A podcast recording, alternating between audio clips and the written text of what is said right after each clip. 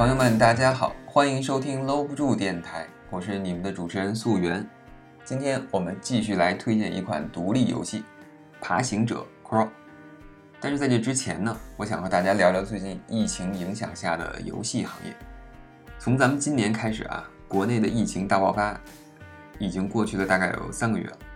国内目前呢，在我党和政府的英明领导之下，以及全国人民团结一心的家里蹲行动，疫情已经得到了基本的控制。相信呢，我们再等一段时间就可以放心的出门撒欢了。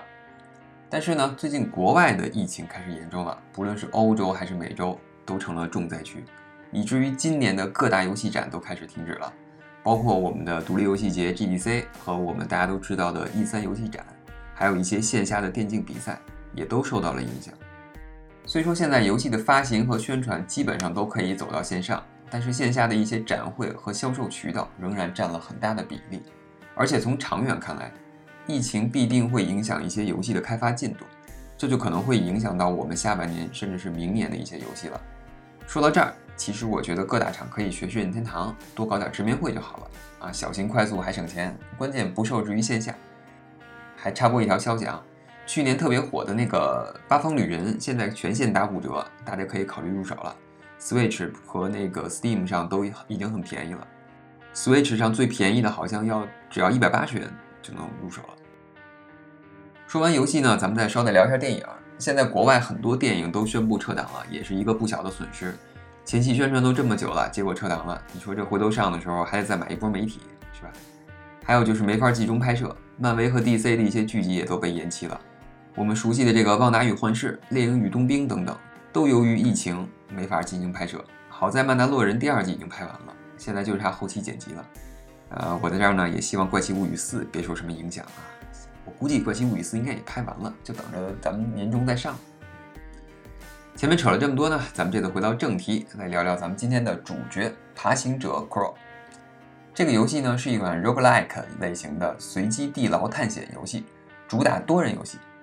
这个后面呢我会详细介绍，因为这个部分是游戏中最有意思的一个地方。啊，我们还是老规矩，先八卦一下游戏背后的故事。那么这个爬行者的开发商呢，叫做 Power Hoof，logo 是个马蹄子，然后来自澳大利亚的墨尔本，成立于二零一三年。工作室呢只有两名成员，叫 Barney 和 David。Barney 负责美术，David 负责开发。他们两个之前呢都是在 EA 的 Fire Monkeys Studios 工作，曾经一起开发过 Flight Control。Smash Free Play，还有 Spy Months、Really Rising，以及 Mars Effect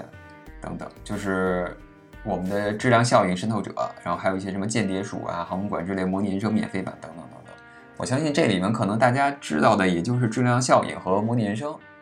然后这两个人呢也都差不多干了大概七年左右的这个游戏开发工作。然后后来二零一三年呢，俩人就离职，然后出来成立了自己的一个独立工作室，开发独立游戏。他们自己进行开发和发行，目前已经发行了两款游戏，分别是2017年的这个《爬行者》，还有2018年发行的一个《Roblox Human Basketball》。看上去是一个控制一个机器人在进行灌篮投篮的游戏，但是机器人里面的控制比较复杂，你要控制一个小人在这个机器人的肚子里走来走去，然后进行一些很复杂的操作，反正看着还挺欢乐的，也是一种像素画风。另外还有两款游戏，他们在开发当中，一个是类似有点侦探感觉的《The Driver》，和一个横版地牢探索风格的《A Sad Knife》。这几款游戏呢都是像素风格。我在他们主页上呢还看到了一些免费游戏，这哥俩没事儿就会开发一些小体量东西来娱乐大家，还挺有意思的，而且是他们一贯的那个美术风格。其实我最早发现《爬行者》这款游戏的时候啊，是在 Ins 上的一个像素画推广账号上。转发的一段像素动画，虽然这个像素动画本身呢，它不是那么特别精致的一个类型，但是它动画的流畅度着实是惊人，真的，我一个假动画从业者加伪像素画爱好者都觉得惊叹，这是我看过的最流畅的像素动画，没有之一。我们都知道，像素动画其实是由于早期游戏容量限制的一个妥协，但是在那个年代呢，仍然有很多制作精良的像素动画。然后那会儿的艺术家，他们利用很有限的范围来表现角色的动作和表情，我真的很佩服那个时代的游戏美术。这东西绝对比你做普通动画还要难，因为它们有很多限制，需要你去对图形进行一个归纳和夸张处理。而爬行者很巧妙，它没有对静态的画面进行过多的一个刻画，而且画面的像素颗粒感特别大，以至于人物的面部细节完全没有，怪物同样也看得不是很清楚。但是呢，游戏内的动作表演却是十分的精彩，各种挥剑、躲避、打击的效果都十分流畅到位，特别是一些流体动画的演绎，比如说喷出的血液、火焰、魔法、怪物的触手等等，你们运用了很多漫画的技法来进行一个夸张的表现。但正是这种夸张且流畅的动画，让整部作品看起来特别舒服，一下就把那些动画制作中规中矩的作品给比下去了。相信我。一开始你看到这个游戏，你只会觉得它简陋粗糙。但是当你慢慢玩下去的时候，这个游戏的动画绝对是大神级别的。它利用这个简单的低像素化处理，更凸显了这个动画的牛逼。我一直怀疑它这种精致的像素级的动画是用程序来实现的，因为如此大幅度的精致的动画表现实在是太复杂了，一般人不可能在低像素的一个画面状态下去完成这样的工作。我之前工作上曾经接触过类似的一种转化工具，就是可以把你正常制作好的一段动画，然后通过程序去生成一个你处理过的低像素的一个版本，就等于是它会在你画布的一个区域进行一个颜色的归纳和提取。所以我猜测，PowerHof 也是采用了类似的一个方式在制作他们这个游戏动画。那么吹了半天游戏动画，那么咱们再来聊聊开头我说的，就是这个游戏最有意思的设计，就是它的多人部分。它的多人部分是一个不对称式的一个对抗设计。什么叫不对称呢？就是说我们在游戏中往往说两个角色是一个对称的一个方式，就是我们的强度、还有体力、还有什么就等等等，起码是我们的这个呃基本能力吧，会是一个很相似的一个状态，这样才能造成一个两个人对抗的一个效果。因为如果我的游戏里控制两个角色强度差距太大，那就会造成一个不平衡。所以我们以往玩的像格斗游戏，还有一些对战游戏。还有多人游戏，往往我们都会把每个人的能力设置得很平均，然后让这个游戏达到一定的平衡，然后在里面会有一些细微的一些装备啊，或者说是条件的一些不一样，然后来左右游戏。但是大体上，嗯，都还是一个相对来说平衡的一个游戏设计。但是这个游戏很特别，游戏中呢，玩家扮演的是在地牢中探索的人类，但是一开始进来的时候呢，整个队伍就已经深陷地牢，所有的人都变得疯狂，开始相互残杀。最后呢，只剩下一个活着的人，这个人类玩家呢就可以继续探索这个房间，收集金币和决定去往哪个房间。那么剩下的几位呢，就只能变成鬼魂，失去肉体。但是这些鬼魂可以附着在房间的物品上，对唯一的人类玩家进行攻击。每个房间都有的不同的装置来供鬼魂玩家选择，有什么木箱啊、木桶啊、火焰发射器啊、电锯机关啊、弓弩机关啊等等等等，应有尽有，什么都有。还有一些地上的魔法阵。鬼魂只要飘到这个地方呢，就可以以怪物的形态复活，然后攻击人类玩家。游戏的过程中呢，一共有四名玩家，也就是说，这个游戏实质上就变成了一个一 v 三的对抗游戏。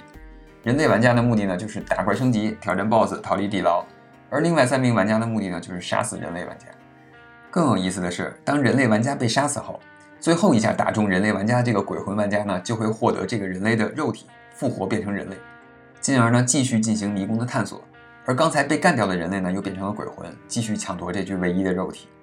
这种分分钟阵营倒戈，朋友之间相互协作却又相互算计的感觉很有意思。特别是四个人一起玩的时候，你会体验到不一样的乐趣。上一分钟你们还在一起商量怎么消灭人类，下一秒你就会捡起武器一路狂奔。地牢中还设置有商店，人类玩家可以在地牢中捡到钱来购买装备进行升级，有各种不同的属性和攻击方式的武器，比如长剑、斧子。双刀、弓箭，还有长矛等等，而且根据武器的这个附加属性不同啊，相同的武器也会有不一样的攻击效果。比如我曾经就买过一个三段连击后会发射激光的双刀，而且还可以购买副技能的道具，有翻滚啊、瞬移啊、护盾啊等等，也是五花八门，可以根据不同的武器进行组合，选择一个适合自己的战斗方式。商店几乎每层都有，但是武器道具的出现也是随机的。想买到趁手的兵器呢，也得看运气。游戏中每深入一层都会结算经验，然后你就可以用经验来升级自己召唤的怪物的等级和形态。每个人都有三种怪物依次在复活中出现，而每种怪物呢又有不同的战斗方式和技能，这个往往比你学会怎么操作人更重要。毕竟你要先抢到肉体，才有资格去挑战 BOSS，才能通关。